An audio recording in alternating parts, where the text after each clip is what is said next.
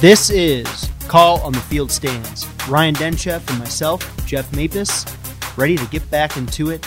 Got some MLB Hall of Fame discussion to get into, recap the NFL championship weekend briefly, and finally get into some NBA talk. Been going on for quite some time, and we haven't really touched on NBA that much. Yeah, we've been neglecting it. Been pretty consumed with NFL, like I think most people, especially this season. Um, but yeah, it's it's almost like once the NBA or the NFL season ends, that's when I like kind of dive full head into uh, Yeah, NBA. It's kind of like put on the back burner because the first half of the season is so boring. Anyway, it's meaningless. You got a million teams make the playoffs, and nobody with any relevant chance of winning the championship has any significant games in the regular season, pretty much until the end when they're trying to fight like second seed or third seed or first seed or fourth seed. Like right. First seven, they should probably just slop off like the first twenty five games of the season, and then just start it. They easily could. So, anyways, excited to get into this MLB Hall of Fame discussion. Um, today is Wednesday, which means the announcements for the Hall of Fame came out yesterday, uh, the 20th, 21st. I can't get my days correct. What the hell? Anyways, so we got Derek Jeter, Larry Walker into the Hall of Fame, and that is it. Leaving off notable names such as Barry Bonds once again and Roger Clemens. Uh, Kurt Schilling actually got the third highest, if memory serves, from the list. yes, Um, he just missed it. yeah, Just what do you need? Seventy five percent. He got seventy. He got seven. Um, so yeah, let's just get into that conversation because there's a lot to be said, a lot of discussions and storylines to be had. Uh, first being um, Derek Jeter gets first ballot Hall of Fame and misses a unanimous, the second unanimous of all time behind Mariano Rivera, who got it last year by one whole voter. Didn't vote Derek Jeter. What says you about that, Jeffrey? Everybody's all up in arms, like, what kind of idiot doesn't vote for Derek Jeter, etc. Uh, I don't know. What do you think? Here's your first reaction because I got some comments. it's uh one if Ken Griffey Jr. doesn't get unanimous, then fucking no one does. So I- I'll just lead with that. But it's uh what sums up Hall of Fame voting to me is this is the tenth time Larry Walker has been on the ballot and he gets in. Okay, Derek Jeter gets in almost one vote shy of being unanimous. And if you look at their numbers, they're pretty damn similar. Uh, yeah. I mean, you could be misled by some of the numbers. Um, but see, all right. So You can of- be. You can be. part of the bullshit thing that doesn't make sense to me is like, okay, I think a big part of why Larry Walker got into the Hall of Fame this year was because it was his last year. You know what I'm saying? So people Yeah. are gonna be like, oh, we're gonna vote for him to make sure he gets in because we don't want him. I mean, he was he was still got in. They have that basically like I forget how they do it, but it's almost like a veteran's appointment to the Hall of Fame. So he still would have got in, I'm sure. His stats are good enough, I would say, probably to get into the Hall of Fame. It's not that important. Like you don't have to be the greatest baseball player of all time. Like there's a lot of marginal guys who make the Hall of Fame, and that's fine. And and I I'm more so saying like he's got an MVP. Um, he's got seven Gold Gloves. He was a batting title champ three times, three time Silver Slugger Award winner. I mean, he's Yeah. got he's got some clout. I guess Oh, is what sure. I'm getting at. For sure. Um, and one of those, you know, more recognizable guys in his era when he was playing, you know, back in the late 90s, early 2000s. Um, but part of it is like, okay, the whole first ballot, unanimous, let me get him in on his last ballot. Like, it's all bullshit. Either they're a Hall of Famer or they're not a Hall of Famer, in my opinion. Exactly. So, why guys are like, oh, well, I'm not going to vote for so and so because it's his first time and, you know, first ballot Hall of Famer. That's a whole, that's a whole other, you know, level echelon of guys that are more deserving than others to get first ballot. We'll just get him next year. Like, what the fuck? Either he's a Hall of Famer in your eyes or he is not a Hall of Famer in your eyes. And what o- over the course of 10 years was a voter saying, like, oh, you know, eight years ago, not a Hall of Famer. All of a sudden, eight years later, oh, yeah, he, he, he could be in the Hall of Fame. Like, there's makes no that, sense. There's not that much turnover of voters that are just swinging these elections of, of who gets into the Hall of Fame. Right. And same thing with like the Jeter thing. Like, okay, is he worthy of a unanimous? Is there other guys like you mentioned, like Ken Griffey Jr. is like one that comes to mind who got missed by like what two or three or something like that. Like other guys, obviously, who deserve it more so that like getting that unanimous than Jeter maybe. But like, who fucking care? Everybody knows he's a Hall of Famer. Everybody knows he's deserving. Why does it matter? Like, and why is that one guy not voting for him just for the statement of, oh, I'm not going to Yeah, the one guy. But it's it's, just like silly. it's him, silly. him and as, as an example because he got it missed it by one but like there's plenty of guys like you know he's a hall of famer who the fuck cares if he's unanimous on his first ballot or he gets in on his third ballot like he's either a hall of famer or he's not and it shouldn't be very difficult to vote Mhm. on these for a lot of these guys so i don't understand what the fuck changes over the course of a few years where all of a sudden oh these guys they gotta get in oh gotta squeeze in larry walker uh, but to go back on your point real quick, you mentioned you know, like their their stats are similar. You know, you can see stuff on Twitter and things like that that kind of point like, oh, look at these six stats that I choose that are comparable. Like Derek Jeter arguably has the greatest postseason resume in the history of MLB players. Uh, just trying to pull this up real quick. He well, obviously he's played more games basically than anybody else, um, and gotten more opportunities. But he leads the MLB history in hits by almost double. Bernie Williams, number two, with 128. Derek Jeter, 200 postseason hits, like almost twice as many as the second guy. Um, the most doubles. He's top top three in home runs, nine behind Manny, two behind uh, Bernie Williams in career postseason home runs.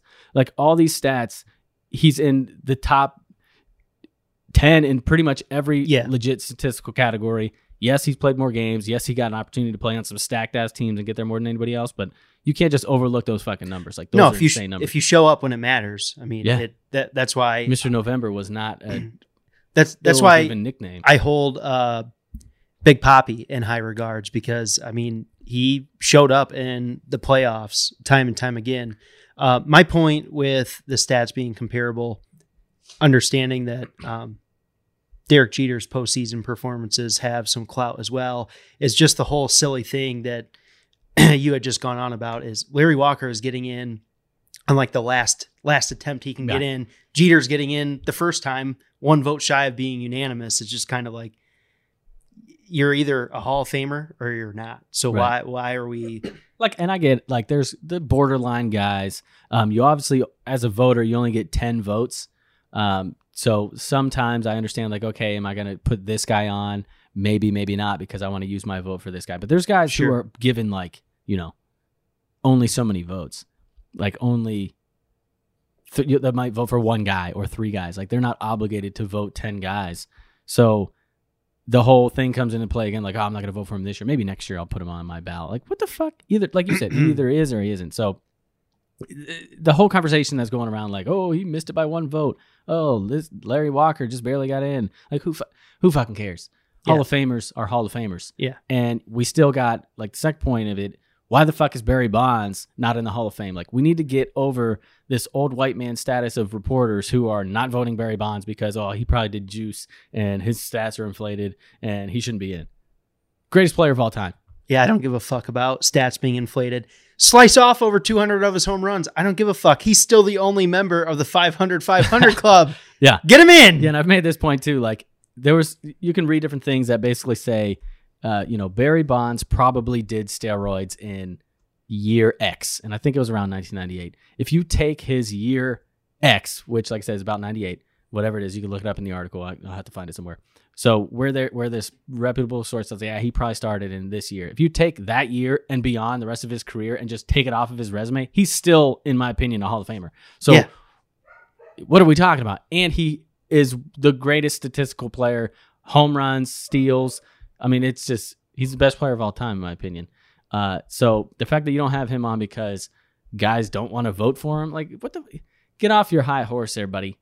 You're fucking reporter who r- writes about the league. Like you don't fucking who says you know anything better than anybody else. Like put the greatest player of all time in Pete Rose. Put fucking the all time hits leader in the Hall of Fame. Yeah, no, dude, four thousand hits. Come on, get him in. I just Barry Bonds is also the only member of the 400 400 club. So you can That's great. you can slash off another hundred homers, and he's still the only member of the 400 400 That's club. insane. That's insane. And you know, you got Roger Clemens, the same thing, one of the best pitchers of all time, getting left off of ballots, forty percent of ballots, um, because people think he did roids and he doesn't get in because he doesn't deserve it because he did roids. Like, what the fuck?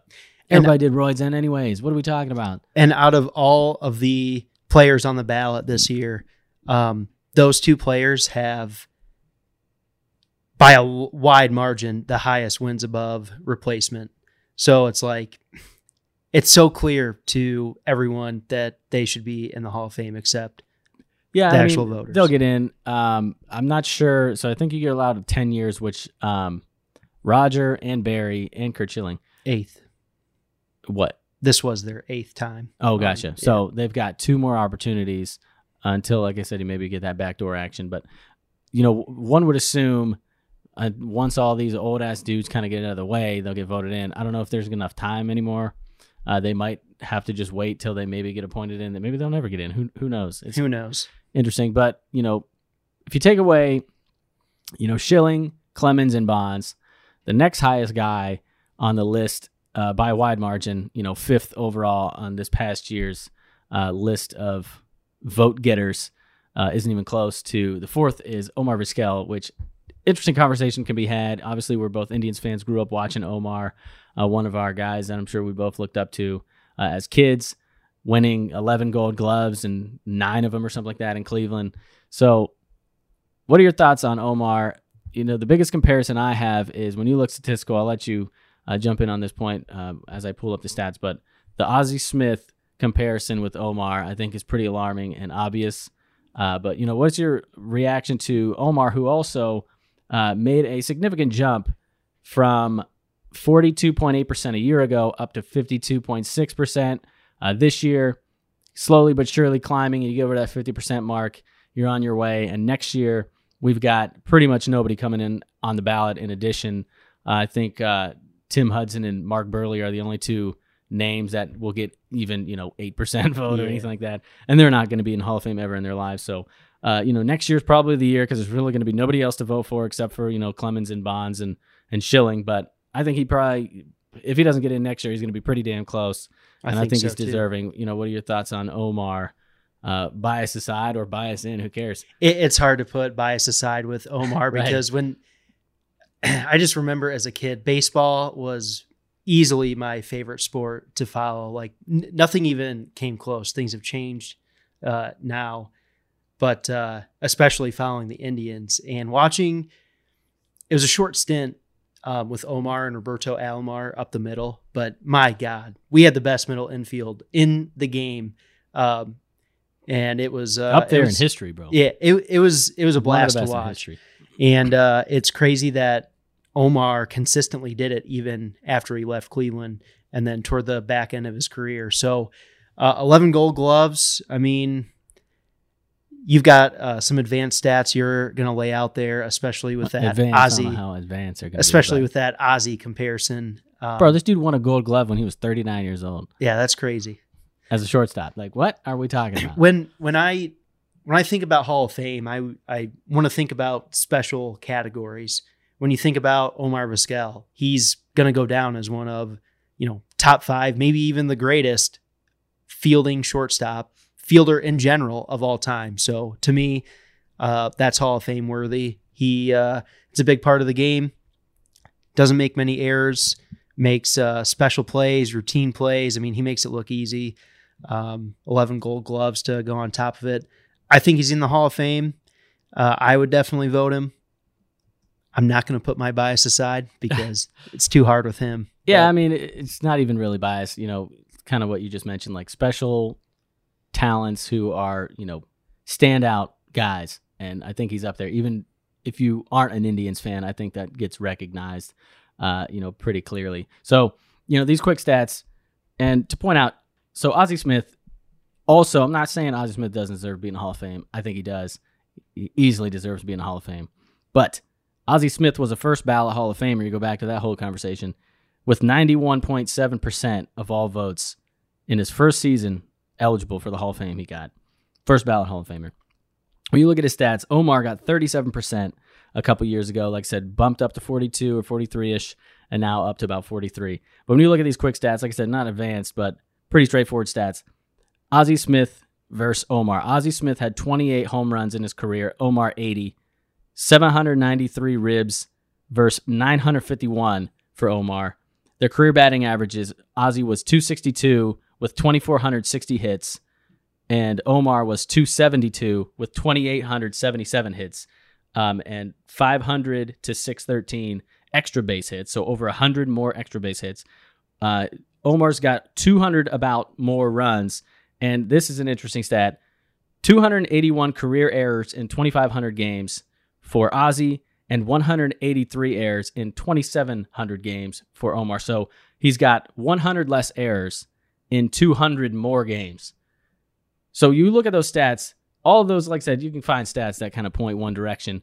Um, but like I said, both Hall of Fame careers, but it's just odd that Ozzie gets 92% votes and Omar in his third season eligible barely gets 50%. Yeah.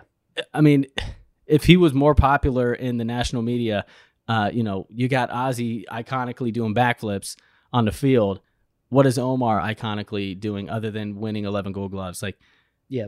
that's why Derek Jeter got almost every single vote possible is because he is a New York Yankee and the New York Yankee of our generation and of many people's generations dating back to I don't even know Reggie Jackson something like that. Yeah. So the popularity makes a difference when you have writers who are just as biased as anybody else. They're basically just glorified fans who get paid to be professional journalists in many senses. And they're deciding based on their popularity, bias, and beliefs of who gets into the Hall of Fame. It's kind of skewed. It's kind of bullshit. Uh, hopefully Omar gets in, or that'll be one of the all-time snubs, in my opinion. Um, it's just weird when you look at stats and you look at guys who deserve it and who. I mean, like I said, it, it, Ozzie deserves it, of yeah. course. No, there's no doubt But-. How Omar gets left off is wild to me. So I don't know. He better get in very soon, or it's just gonna be weird. I agree with you. He he could definitely be uh, getting in next year, which Yeah. would be pretty cool because we got to see Jim Thome get in. Yeah. Next would be Oh, for sure. uh, Omar Need to get Manny Hopefully, in there too, but with the same kind of arguments with Barry, who knows? And also 400 on top of all those stats for Omar, he also had 400 yes. stolen bases. Yes, that was Ozzie had over 500 stolen bases, which that's also another Legit. reason why he almost had 600 actually 580 stolen bases. Like I said, another reason that Ozzie is very deserving. Not going to say he's not, but that 400 plus for Omar just another statistic that shows like how is this dude not in? Yeah, Especially when he's arguably the greatest defensive shortstop of all time. So I don't know. He better get in. he better get in. it's crazy. But yeah, I mean, that, that, I don't really think there's anything else that stood out so far as the, the Hall of Fame uh, results over this past week. What do you think? Uh, just to hammer on the voting, like who the fuck is voting for Adam Dunn to go into the Hall of Fame? Right. Why does he have a vote? Like, is that just a sign of? Is that like Dan Le Batard throwing his vote? I think he already got stripped of it, but someone like him throwing his vote away or something like that, Just to prove be- a point. Yeah. Eric Chavez is getting two votes. Eric Chavez Come doesn't even be belong on this Cliff ballot. Lee's getting two votes. Get the fuck, Yeah, get the come fuck on. out of here. Come on, yeah, Raul Ibanez. Like I, Jason Giambi with six. Alfonso. I mean, even even six. Jeff Kent and Andruw Jones, who are getting um, somewhat of a decent yeah. chunk. Like I, Jeff Kent, twenty eight percent. I just Come on. I, I view those guys as really good baseball players in you know the generation we grew up watching, but Hall of Fame worthy. Right. Oh, come on. Not even uh, gonna waste my time voting for them. Right Now, you get ten votes and you vote for fucking Adam Dunn, which I almost guarantee whoever voted for Adam Dunn didn't vote for Barry Bonds. Almost guarantee fucking yeah, yeah, that's yeah, that blows my mind. But you got guys on there like uh, It should be public ballots, by the way. it Every fucking should ballot be. should be public. It a lot of them be. now are going to Twitter and like posting their ballots, but it should be fucking across Not the board. enough of them. Right. But you got a guy like Gary Sheffield, who I kind of view as like he'd be a fringe Hall of Famer for me. But the fact that he had 555 dingers kind of you know makes me want to put him in.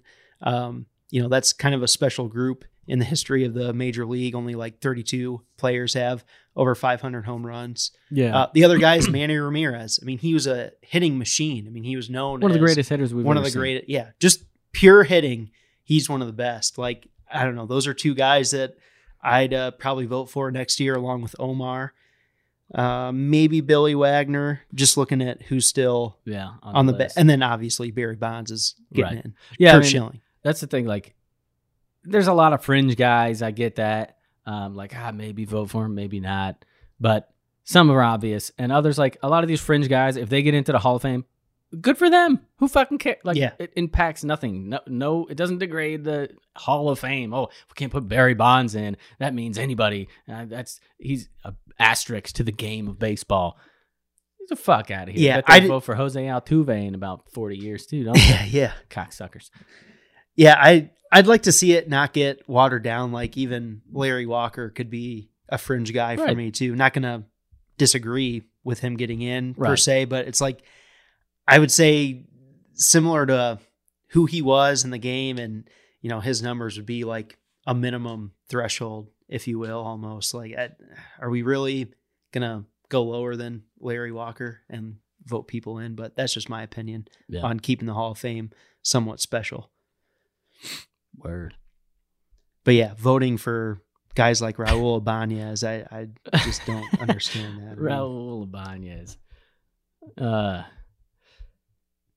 So we'll see what happens next year on the ballot. Um, it was exciting to see Jim Thome, like I said, uh, get into the Hall of Fame, uh, and Chipper Jones. I I grew up uh, being fond of the Braves as well, and uh, Chipper was one of my favorite players just because he played third base. He's one of the best uh, hitting switch hit power hitting switch hitters of all time, and uh, I just always liked the guy. So that was cool to see them get into the Hall. Um, and then you know this year Derek Jeter. Um, that'd he be was cool too, man. Well, I was. I mean, I always hated the Yankees. Don't get me wrong, but I always respected cool. Derek Jeter. I always liked Jeter for whatever reason. yeah, Him he's a Michigan Bernie. guy, so I like him. He's just like the pros pro, like the guy who did nothing wrong. I mean, to be the face of the, the New York fucking guy. Yankees in the Yeah. era we grew up in is pretty special. Never had controversy. Never said anything bad. Never did anything in front of the cameras that was like questionable. No one knows anything about. It. He's like a mystery man who's just really fucking good at baseball and is like the perfect baseball. Yeah. You know, guy to look up to. Just happened. Andy, oh, he played for the most popular team of all time. right. It's like I always liked him. Uh, so it's gonna be kind of cool seeing a guy who like we grew up watching, like kind of the, some of those guys that you mentioned. Another one of those guys, like we're getting old, is basically. I was just gonna say that it starting to make me feel old looking at these Hall of Fame ballots. You know, past couple years, and- and, moving forward now. Obviously, these are these are the baseball superstars that we grew up watching. Man, yeah, it's uh, yeah. Like I mean, next year, another guy who I failed to mention, Torii Hunter, is going to be on the first his first time on a Hall of Fame ballot Wow. next year. Like Torii Hunter's been out of the game long enough that he's on a fucking Hall of Fame ballot. Like, dude, we're getting we're getting old. we were just saying A Rod is soon to Right. be on the ballot. You know, I was surprised he's only out of the league since his last year being 2016. That's pretty wild. I, seemed seemed longer than that. right, it's crazy. So yeah, I mean, just these. I, I mean, you've played with every single one of these guys on video games Right. growing up, and they're they're getting votes into the Hall of Fame. Yeah, it's it's just crazy.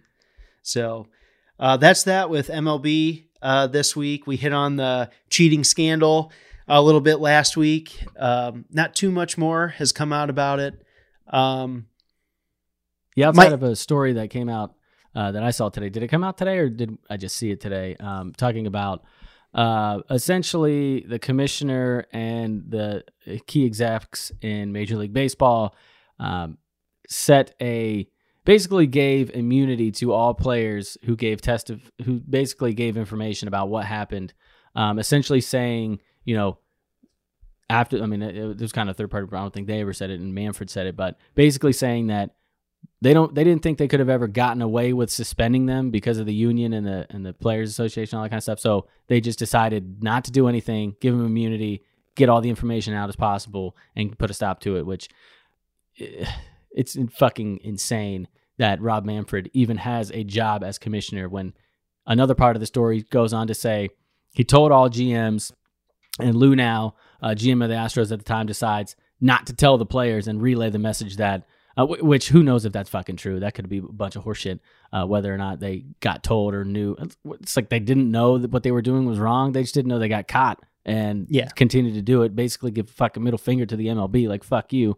Um, how he still has a job as commissioner is beyond me. But uh, like you said, we did get into it. Uh, unless you have kind of what's your quick thoughts? Just the the the article we're we talking saw. about is from Wall Street Journal, and it's by Jared Diamond. Uh, it came out this morning.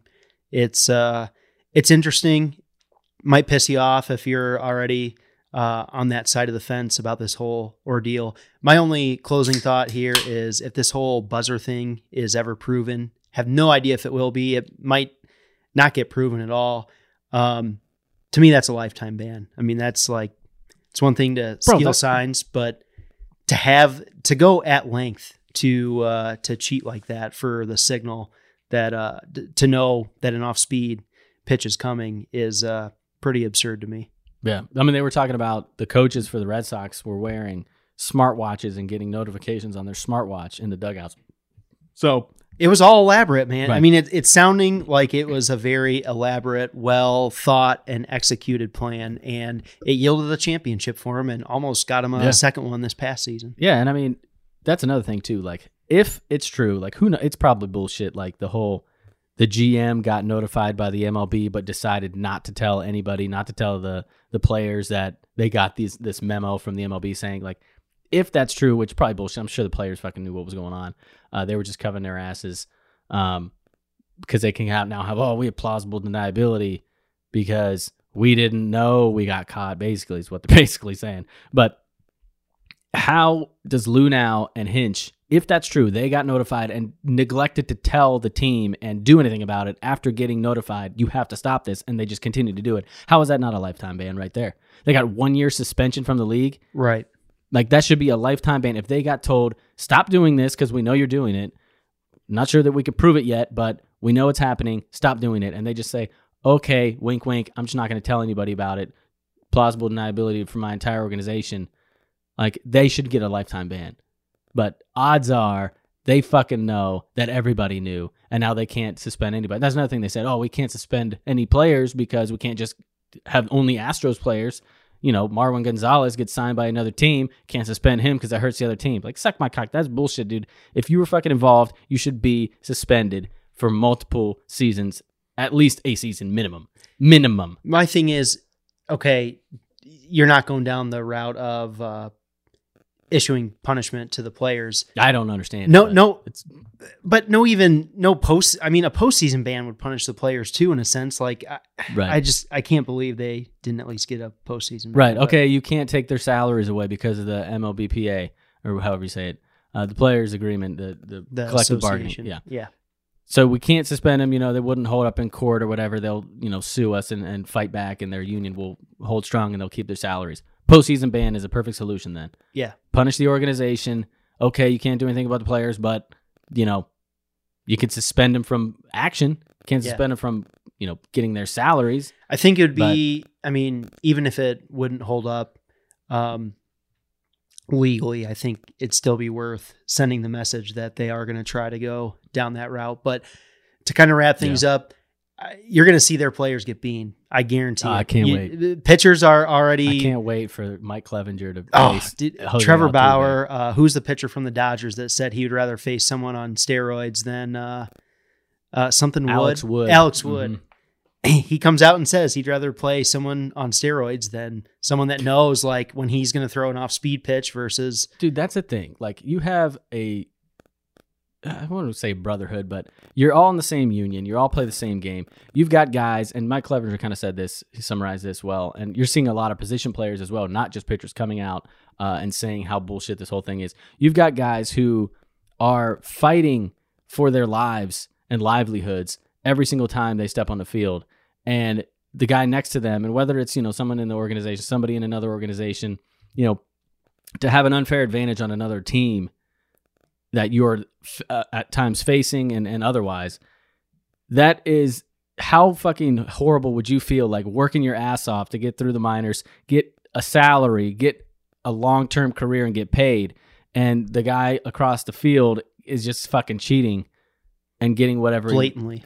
you know what I mean? Like it in it, it, disru- it the whole game is getting influenced by what they did in the negative and they and nothing's happening to them. There's nothing being done. It's insane. I, I'm I'm It right blows my you. mind. I don't know like there's I don't know if there's anything that can be done at this point or will be done, but especially We'll like see. from the players' perspective, like what do they do? More, I mean, more be s- pissed? more stuff could be, um, more stuff could come out. I mean, who knows? It's incredible. Like this is the most incredible thing I can remember in sports controversy in my lifetime. Like this is worse than the whole Balco Mitchell report steroid situation from from a few years back. Mike, that thing just drug out way too long. The whole Right, that's probably steroid yeah. I think they mentioned that article. Like part of the reason why they probably wanted to get the players on board to get the report out quickly is because how long it took last time and the whole thing it got swept away. you Yeah. know. Well, MLB better be careful on how they handle things, especially if, uh, hey, maybe there's a white hat in the Astros organization that comes forward and goes, you know, goes to the Athletic or some publishing company and says, "Hey, I'm ready to come clean. This is everything that happened."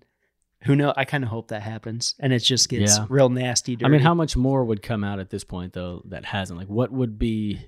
to have actual uh, proof, like if he has actual proof or evidence of going to the extent of uh, using buzzers. Well, the or- buzzers thing, yeah, I guess that could be part of a next thing that could come out. But if that never happened, um, you know, the banging on the trash cans was pretty effective, apparently. Yeah, Um, no, it was. I mean, they probably didn't wear buzzers. Who knows? As you probably hear my dogs barking in the upstairs.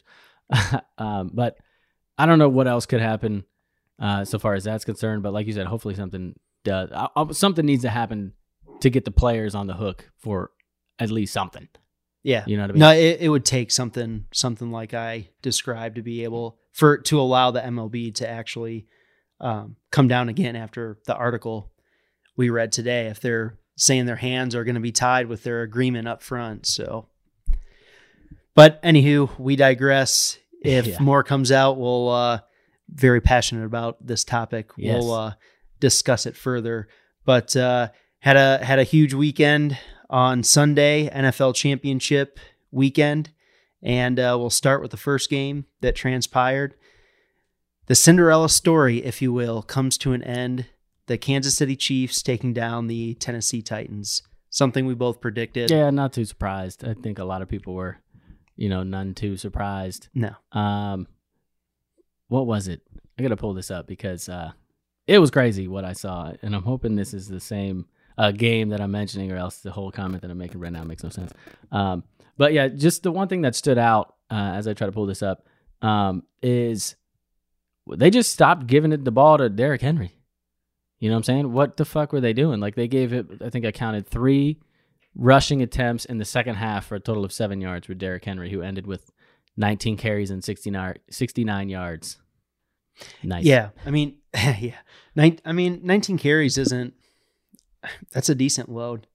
Um, Bro, he got to combine like 60 something the first two games. Like, you got to give the man the rock. Ride or die with Derrick Henry. You cannot Yeah. put the game in Ryan Tannehill's hands. He threw the ball this season. I looked uh, more than 30 or more times, four times all season. They were one and three in them games. To be honest, though, the Chiefs were kind of. I mean, they were effective at stopping the run when they when they went to it, and then in the fourth quarter, Yeah, you had the. Chiefs explosion. Um, Yeah, and then they kind of got out of hand. The, the score got out of hand, so they kind of had to pass in the second So both, half. yeah, both teams put up goose eggs in the third quarter. Then in the fourth quarter, Kansas City scores 14 points, and you know Tennessee got that uh, touchdown uh, late to put seven on the board in that quarter. But when they went up 14 more points after half, it was kind of like, ew. Yeah. Now, now we got to now we got to throw. Can we do this consistently? Yeah, and that's kind of what we both like I think mentioned last week. Like the keys to win is slow down Derrick Henry, force Ryan Tannehill to throw the ball, and you'll win the game. Force him to throw more than twenty three times, you're gonna win. He threw Yeah. thirty ish times or whatever it was. Ooh, yeah, no, that's not good if you're the Yeah. Titans. Like I said, they, he threw thirty or more passes four times, lost all but one of those games, uh, including the loss he had last week. So yeah, here's what I was looking up. So I was watching the pre-show on ESPN, I guess it was, um, getting ready for the game to start. Tedy Bruschi, Rex Ryan, Randy Moss, and Matt Hasselbeck are with uh, Sam Ponder. Oh yeah, All of them cats except Sam Ponder picked the Titans to Yeah, win. that And Sam Ponder crazy. picked the Chiefs. She's like, "What the fuck are you guys talking about? Like Chiefs are gonna win. What are we, what are we talking about?" And I uh, I was like, "What? What? Like, Yeah. What am I? Am I missing something here? I Like, saw what are we that graphic.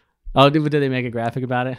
I, I texted my buddy. I'm like, "Dude, you'll never believe this." But Yeah. No, so I mean, dude, with social media, all that all that shit Oh, gets nice. gets posted to Twitter. yeah, I didn't and- see that, but it, I was like, "What the fuck? Titans, Titans, Titans?" I'm like, Yeah. "What? no, what are we talking about? They're not even gonna fucking cover the spread." And sure enough, they didn't. Uh, but yeah, you know, Patrick Mahomes went off. Yeah, I mean Patrick Mahomes did Patrick Mahomes things, um, and like I said, they the Titans. I think had little chance to win that game anyways, and they had to just run the shit out of Derrick Henry, ride or die. Like either he's going to win them the game or not. And I thought, you know, if they go down, they have to continue to stay with their identity and keep giving Henry the rock, even if they're down, because that's their only chance. Like you can be down by two scores, and if you start passing, the game's over. You might be able to get back into it if Derrick Henry starts going off. That's your only option. And they took that option away by giving him the ball three times in the second half. Like, yeah, they were down, but you're not going to come back with fucking Ryan Tannehill. Yeah. You know what I mean? So, nah, not not being able to score right out of halftime in the third quarter yeah, pretty much killed them because as you saw in many games, the Chiefs offense can explode at any given point in the game. They're like so it does not good. matter if they're down three touchdowns or what. I mean, they can light it up when they get going. So, um, yeah, it went as expected. Um, I didn't have to sweat one of my prop bets. I bet uh, Henry and Tyreek Hill would both score touchdowns. There you I- go. I, covered that pretty easily in Yeah. the first half. So that was nice. Yeah. But yeah, that- it, it was a cool game. It was fun, enjoyable. Um, much more so than the second game. Yeah. That's for sure. so the second game, I look like a fool with my pick and what I said was going to happen. Yeah, I thought the game would be close too, even though I had the 49 I picked the 49ers, but it, was just an abysmal performance by the Packers. I even said it was going to come down to plays by Jimmy G there at the end, and the dude only had to throw eight times. eight, six for eight, and Six completions, bro. It's crazy. and won a conference championship game. San Fran came out and whooped the shit out of Green Bay. I mean, that was an embarrassing performance for the Green Bay Packers. My God. Yes, their defense was completely and absolutely atrocious. Like, okay, Raheem Mostert, let's give the man some credit. Dude put up 200 plus and four tuds in an NFC championship game. I'll give him credit where credit is due.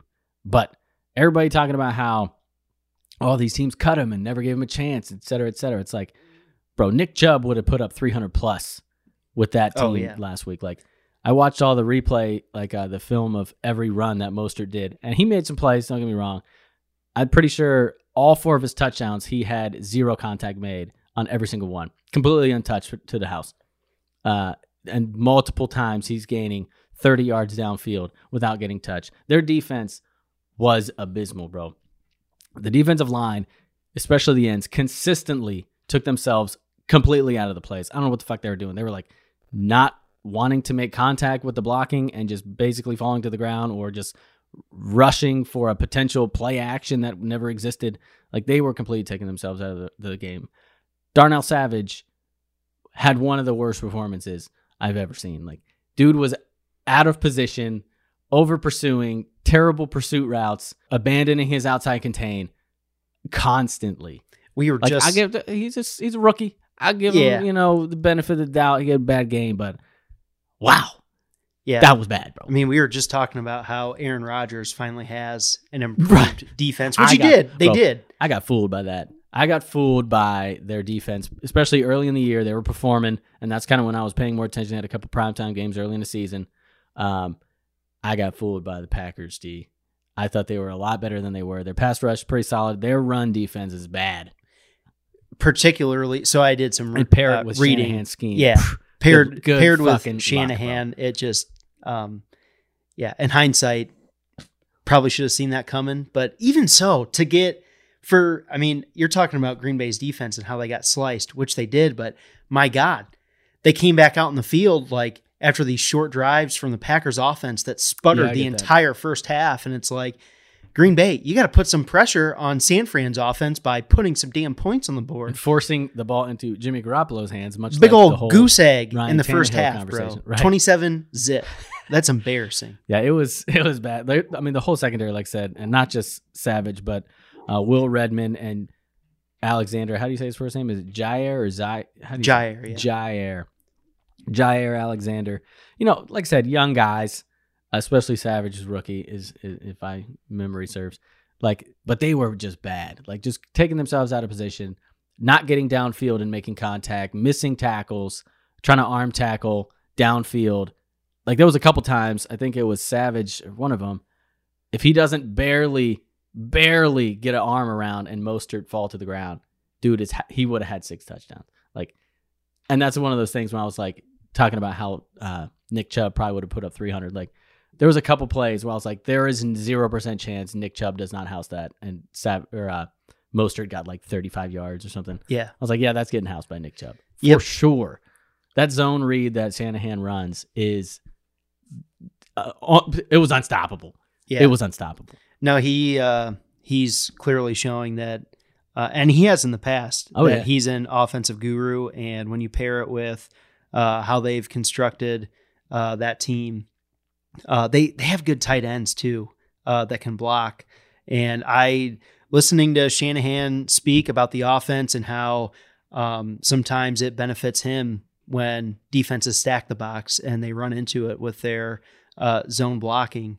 Um, it's just it's just cool to I respect Shanahan, so I think it's kind of cool to see the 49ers uh, performing like they are. I mean, they don't um, they field a, an awesome defensive line. Nick Bosa is a goddamn maniac He is.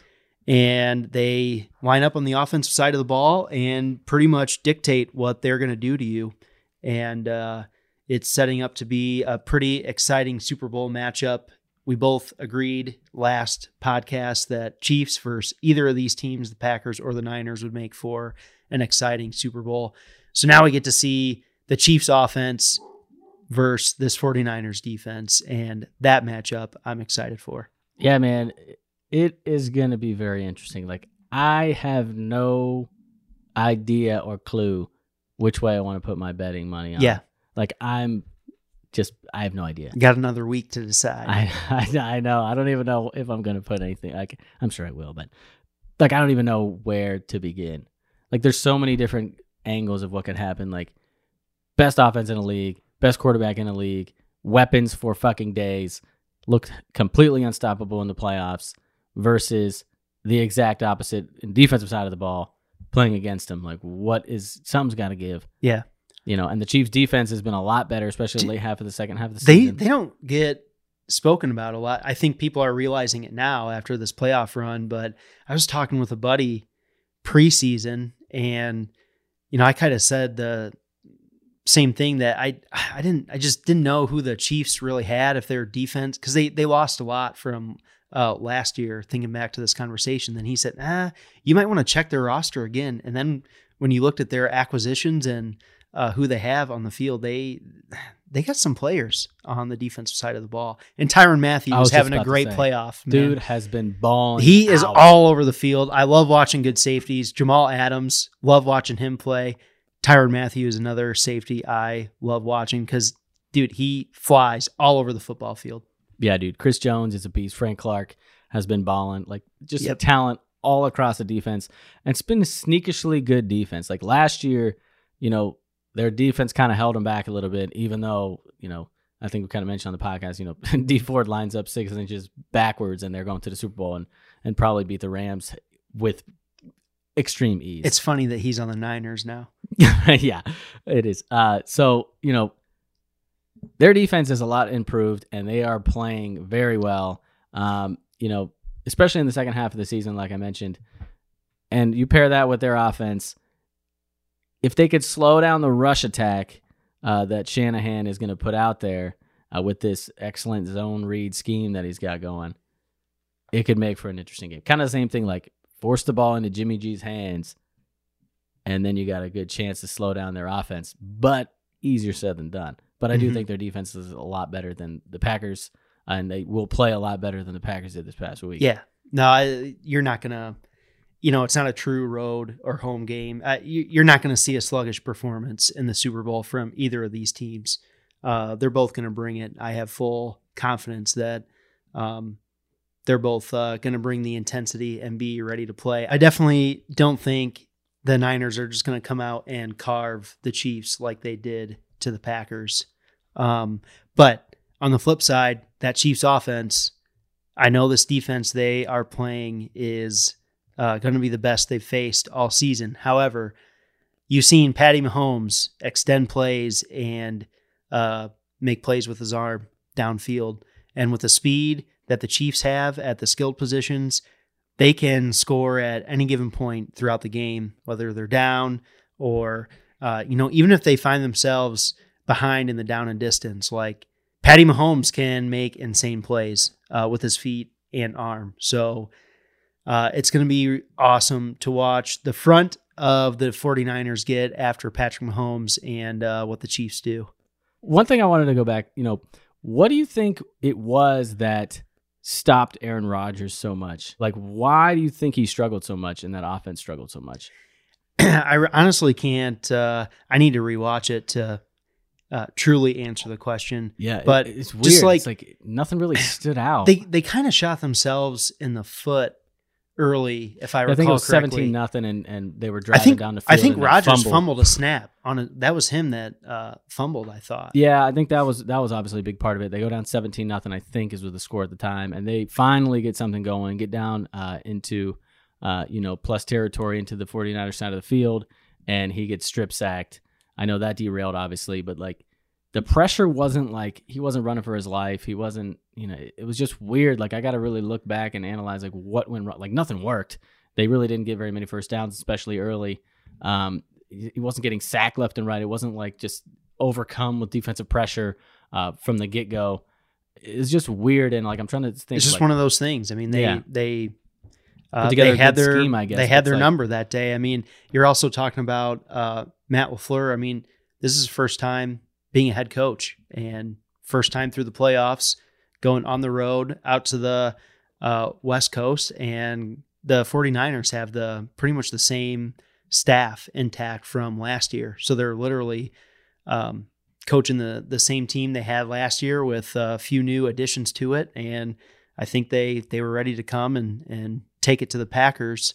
Uh, Matt LaFleur and his um, most recent press conference, I mean, straight up kind of said calling his players out for coming out and playing sluggish early on and not really uh, having the intensity needed to go out and execute what they tried to put together. And I think he was calling out his players and and Mike Pettine out uh, a little bit. Yeah, yeah. I mean, it, their defense obviously shit the bed, and you know, i even if they were able to put something together offensively, the way they were unable to completely stop the run and allow fucking Raheem Mostert for go for two twenty and four touchdowns, like they really had no chance uh, when they performed defensively like that. But it's just weird, like looking like what is going to be different. Obviously, the Chiefs have way more weapons. Obviously, they got Pat Mahomes, and I think Pat Mahomes has leapfrogged Aaron Rodgers as the best quarterback in the league with that argument with, with for Russell Wilson. But in my opinion, Pat Mahomes is the best quarterback in the league. And I think that's going to make the difference. And their weapons, obviously, they're going to be able to do so many more things, especially with Tyreek Hill. Move him around a lot. You can put him in the screen game. You give him some fucking jet sweep type situations. Uh, we saw him house uh, a couple touchdowns last week. So, like I said, it's something we can we're really going to be able to dive into in more depth next week. Um, but that was just kind of one thing like stood out. Like it, there's nothing that really came to mind as like standing out of why the Packers just couldn't do anything offensively. Obviously, the fumble hurt, and then Rodgers threw the pick. But just what I mean, their their game plan um, just wasn't there. I mean, it the the scoring plays that they had in the second half were from freak Aaron Rodgers Yeah. throws, like literally him throwing off his back foot. Um, I mean, the one he literally had to jump up in the air and kind of throw the nine route to Davante Adams Yeah. down the sideline, and then another one. Um, I think it was to Jimmy Graham for a touchdown, but um, I actually saw a breakdown on Twitter. It was cover three, and they ran seams, and he literally stared to the left side of his field of the field to hold the high safety. And dude, he as he's turning, like he didn't even look to see who was open before he threw. He knew. Yeah. Looking to the left, hold him to open up the seam from the slot. He turns and fires all in one motion, and it went for a touchdown. So I mean, it just what what they had was not working. yeah, and it's weird because they got first downs on you know both of their first two drives, um, so they were like moving the ball a little bit, um, but then they just didn't really move it enough and get anything Yeah. going. Like Now they they they just didn't have it plays, that day. Got a couple chunks, you know, 15 here, 20 there. Then they'd stall out punt. Same thing the next drive. And then, you know, obviously the turnovers then happen. Like it just, nothing really came together. Nothing went You right know what for I mean? them, no. Nothing came together and their defense really hurt, really hurt their, yeah. their chances. They didn't really have much chance. But No, Yeah. it was shocking watching the game. Yeah. Like I was just I was ready for like the heater of a game. Like the first game, I was like, okay, Yes. let's get through this first game so we can get to the NFC Championship because it's going to be a fucking awesome game, back and forth, both offenses doing their thing, defenses making plays. Like it's going to be everything, and then it was nothing of the sort. No. Uh, so hopefully the Super Bowl is a good one, um, and I'm looking forward to really diving deep into it next week as we preview the big game. Absolutely. Dude, I love the Super Bowl, man. Yes, it's a great Super weekend. Bowl.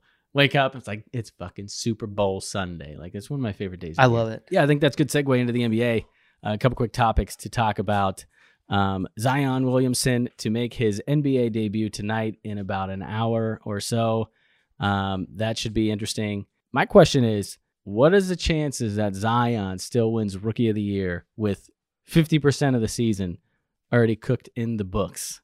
What do you think about his chances? So I definitely think it's possible that he comes in and wins it. I mean, right now the front runner has to be Ja Morant, right? I mean, he Definitely. he is making plays lately that kind of wow you. He has the wow factor, averaging 17 a game. I mean, he's pretty much the, you know, the team for Memphis. So I'd have to give the nod to John Morant now. But if even in half a season, if Zion comes back in and totally lights it up from the get go, um, I could definitely see him being at least in the discussion for sure. You Yeah. know, down to him and John Morant toward the end. Yeah, like you said, John Morant, clear head and shoulders favorite to win it at this point. Um, I mean, RJ Barrett, his stats are okay. Uh, 14 a game, five boards, two and a half assists. Uh, and he's playing about 32 minutes a game, 31 minutes a game. So, you know, he's, n- I think he would have to have a monster second half, which just is not going to happen. Yeah. Um, so it's either going to be John Morant as long as he does, you know, stays healthy and kind of continues the ball, which, like you said, he's their entire team basically. So uh, he one would assume if he stays healthy, he will continue to put up stats. Uh, but will Zion be able to step in and basically take over the league like he did in college? Like that is going to be the big question mark of will there be an adjustment period? Will or will he just come in and just dominate? You know, we saw him in the preseason and things like that, uh, do some things, and you know, I think he's going to come in and make a fucking push for this, uh, for the rookie of the year. I hope he does. I want to see it. Yeah, It's I mean, entertaining. exactly. You know, it's going to be tough if Ja. I mean, if Ja ends the season averaging 22 points a game, you're going to have a hard time. You know, he's ran out 22 and eight and a half. Like, and gonna their, be tough. and their team has a playoff slot right as it stands today. So Well, I mean, one would assume if if John or Ja, if Zion comes and balls and you know puts him statistically in the category of in the conversation, the Pelicans are probably going to be making the playoffs or damn close. damn close. And they're damn close right now. If, if uh, the standings come to my memory uh, in accurate They're in form. 12th place right now. Okay, how many games back are they? Three and a half from Okay, yeah, last so- place. Could he come in, start dominating, and push them over the edge? Definitely, I think that's the case. Um, and you know, I think he's going to make a push because I don't think there's going to be much of a learning curve and you know a lull in him getting back into it. He's been around the game this entire time. It's not like he's you know been gone from the NBA. Like he's been in the facility. He's been at practice. He's been at every game, falling asleep on court. Um, Yeah. So, you know the the ins and outs of how the NBA works, and that's a big thing too. Like the adjustment period of just being an NBA player, like going being in college, you got class, you got you know practice, you got games. It's just a whole different uh, environment to then going to the NBA, and it's your job to play basketball Yeah. and that's your career now. So everything is basketball. So he's been around that adjustment. He's been around the adjustment of traveling. He's got that down pat, one would assume. So now he just needs to come in and just ball, just play ball. It's time to go play ball. Will he have a hiccup and like get into his own head and, you know, overthink things? I don't think so. I think he's a guy who just goes out, has fun playing basketball, loves the game, and just Yeah. is free playing. And his talent is, you know, there's a reason why he was a number one pick. He's going to make plays. exactly. There's no doubt about So it. I mean, I he's going to he- make plays that uh, wow you. There's no doubt. Yeah, so I think he's going to step in and just start balling the fuck out from day one, and that's probably going to happen tonight. Well, well, tonight might be different. We'll see. Uh, there might be adjustment p- period of, of the team now adjusting to the best player on the court all of a sudden being on their team, like on their side of the ball. Like, Yeah. what are they going to do? Are they going to start forcing him the ball? Are they going to be basically forming the the team and the play around him when he hasn't played a game all season? How our defense is going to react to that? Are they going to be doing too much to try to get him involved early on, where it kind of hinders his performance and hinders their ability to win games.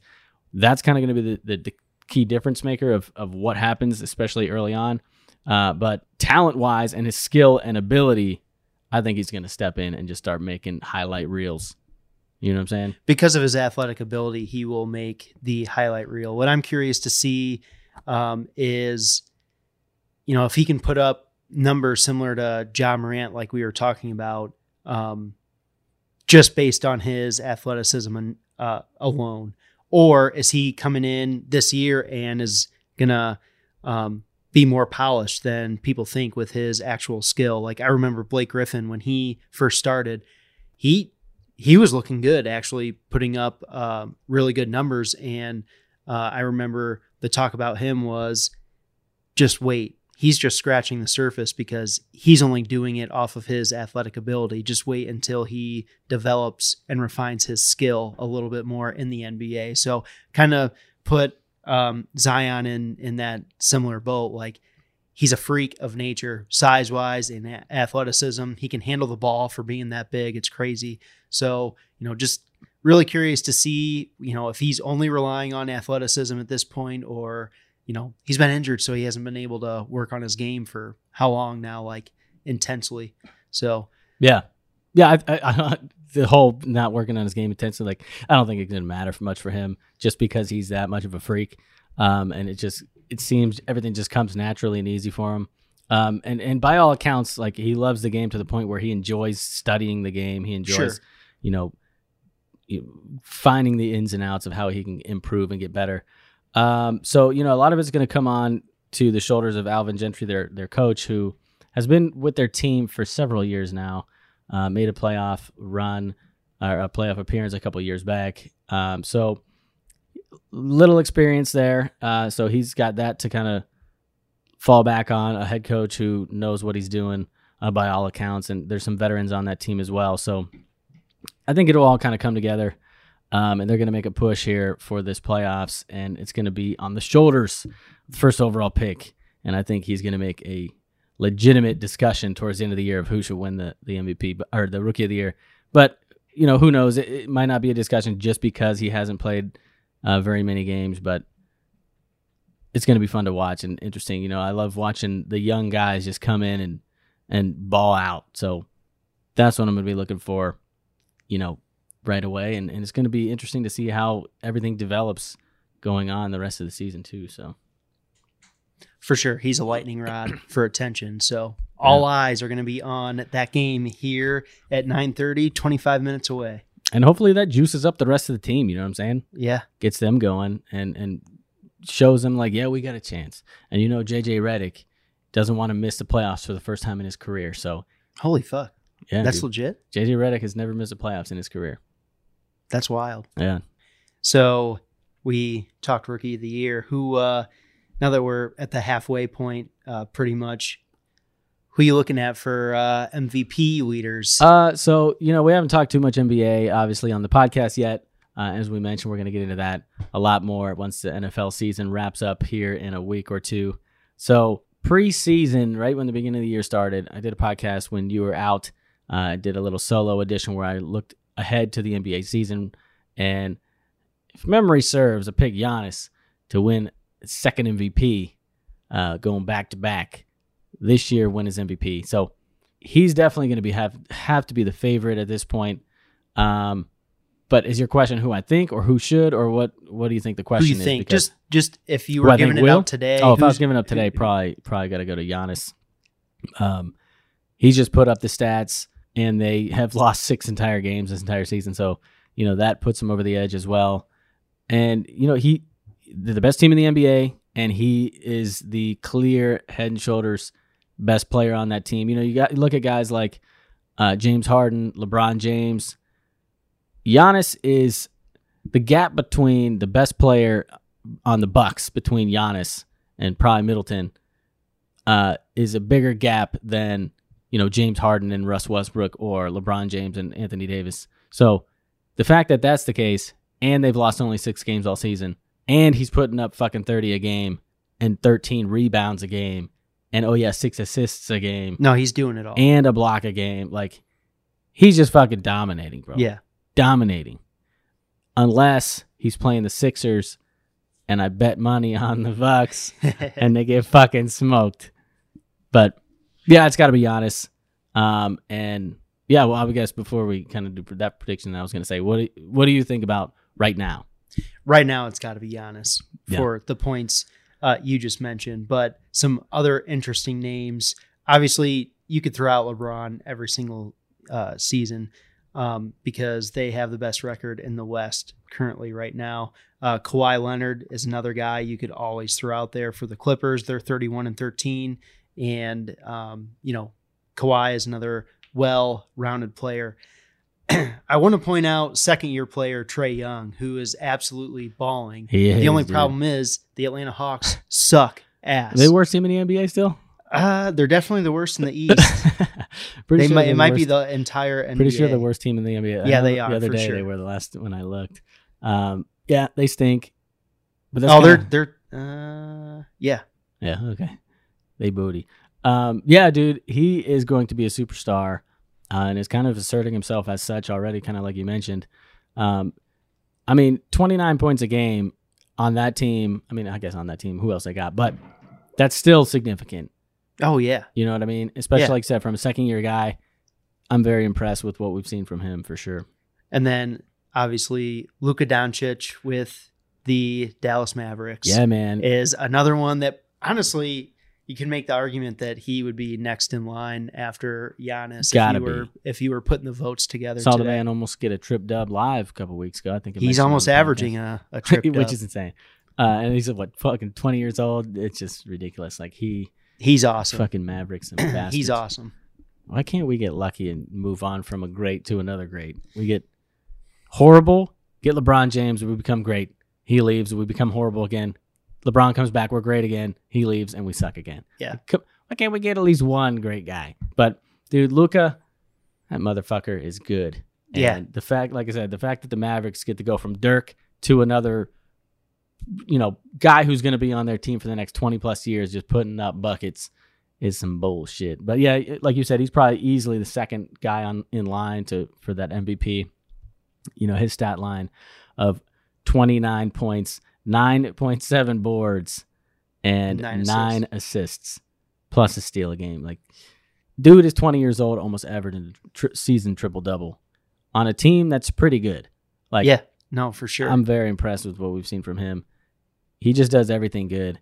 Um, but like you said, you cannot sleep on a man like LeBron James. And also Luka is a lot bigger than I thought. Like yeah, I thought he was. You know, seeing him live, it's like dude is bulkier than he looks a lot of times, I think. Uh, but yeah, so LeBron James is definitely in that conversation as well. And I think if he continues the ball, he won't win the MVP because he's LeBron James. Plenty of seasons uh, in recent memory, especially when he was with Cleveland, putting up MVP stats on championship teams and not winning the MVP. That's just how it goes for LeBron. It's like he, I don't know, gets cause oh, it's just LeBron. He's just doing LeBron things. We're gonna overlook that because he's LeBron James. Like yeah, if it was anybody else in the league, they'd be getting handed MVPs for days. But yeah, because it's LeBron, nobody wants to give him the love in that respect. But you know, definitely probably Giannis and, and Luka are number one and number two. And I think it's going to be Giannis only because I think it's shown in recent history that the best team, their best player who's in the conversation, gets the MVP more often than not. Yeah. Um, so that's probably going to happen again. He is definitely deserving though, so that's fair. And uh, he's probably going to win it again. if I were to choose to build my team around either player, there's probably not a wrong option, but I'm going to choose Giannis if you give me the Me too. choice. So, Me too. hence MVP as it stands today. Yeah, and that was a comment that I always kind of made. Like, the next best player in the NBA, who is that going to be? Like, it's always been LeBron James for the last, I don't know, 15 years. Yeah, How many years has he been in the league? Maybe not his rookie year. He wasn't better than Kobe, maybe. But every year since, and you probably make an argument for his rookie year. yeah. Fuck Kobe. dude, Kobe's legit. No, he's good. Uh, no, but so like 15 years in a row, he's been the best player in the league, and honestly, he's in my opinion still the best player in the league, uh, LeBron James. But I've always said the next best player in the league. Everybody's talking about, oh, KD's the second best player in the league. And I was like, yeah, and he's never going to be the best player in the league in his entire career. And that's shaping up pretty much to be true. Obviously, injuries are having a little bit to play with that, but he was never the best player in the league caliber, in my opinion. Uh, and I always said Giannis will be the next greatest player in the league. After it's no longer LeBron, is going to be Giannis. And the argument could be had over the last couple seasons that Giannis is now the best player in the league. Won the MVP last year. What probably going to win it again? What about year. Kawhi Leonard? That's another- that's another- Giannis. That's another very legitimate argument. I think it's close. I don't know. I don't know And who I'd pick. That's certainly an argument that a lot of people would make, um, and it's fair, dude. That's definitely fair, especially the last couple of seasons. One's championship is the best defender in the league, which you can't put stats on for the most part, uh, and that's that's overlooked a lot of times when you talk about best players in the league.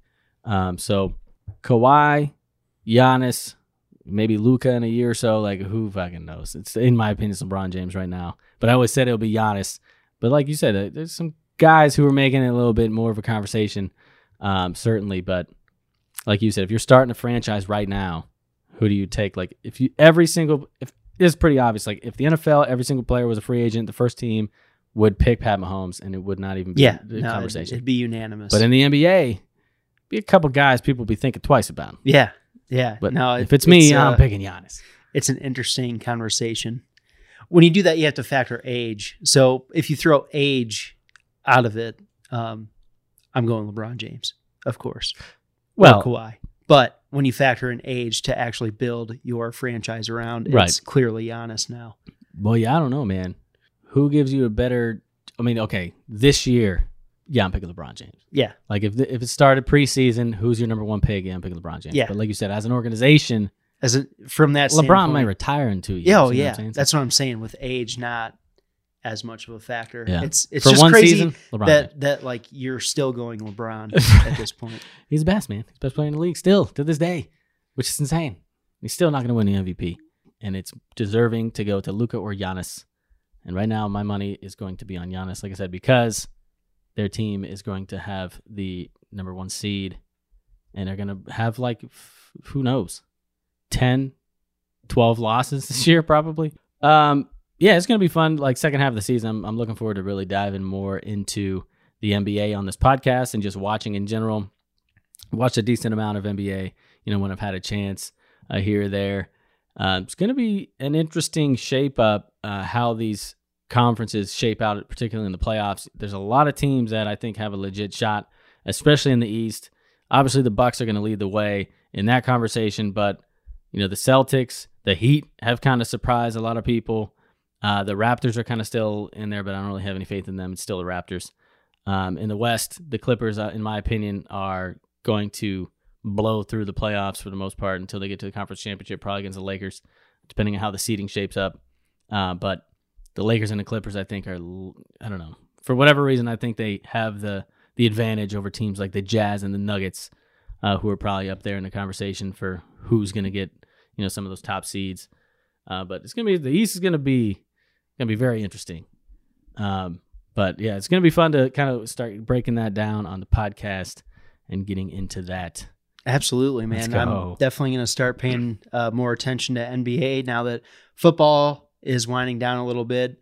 I've been uh, following college basketball uh, somewhat closely. I, I, I've always remained a fan of college basketball. Some people shit on on that sport, and I can understand that too. Yeah, I'm one of that doesn't really pay much attention. Yeah, no, I get it. I just the the college game in general with the whole recruiting aspect and player development. Uh, I don't know. I've just always been drawn to that. So still pay attention to oh, and the fact that Michigan football sucks ass and They're- Michigan really basketball, has been pretty pretty damn good in my lifetime. So that's a factor as well. But uh, I love the NBA as well. Growing up watching uh, LeBron James in a Cavs jersey just immediately pulled me in that direction to uh, enjoy basketball. So I I like the NBA. I like watching the sports played at their highest level. And uh, there are some interesting uh, teams and storylines that you kind of already pointed out, especially with the playoff picture going to be taking shape in the second half of the season. Yeah, I'm looking forward to this Clippers versus Lakers. Who's going to win the West conversation? Um, you know, the Clippers have lost some games that they probably shouldn't have, and, and had their ups and downs a little bit Yeah. early on in the season. but they'll get their shit together. They have easily the best bench in the league, in my opinion, and have, like you mentioned, maybe the best player in the league in Kawhi. Oh yeah, Paul George. I'll throw him in there too, who was injured Yeah, earlier in the season. Like they're stacked, They're stacked. straight stacked. And when you pair that with the best bench in the league, sets up It's pretty unstoppable. good. Uh, Yeah. fucking Lou Williams still putting up numbers, bro. He's gonna win a six man of the year again.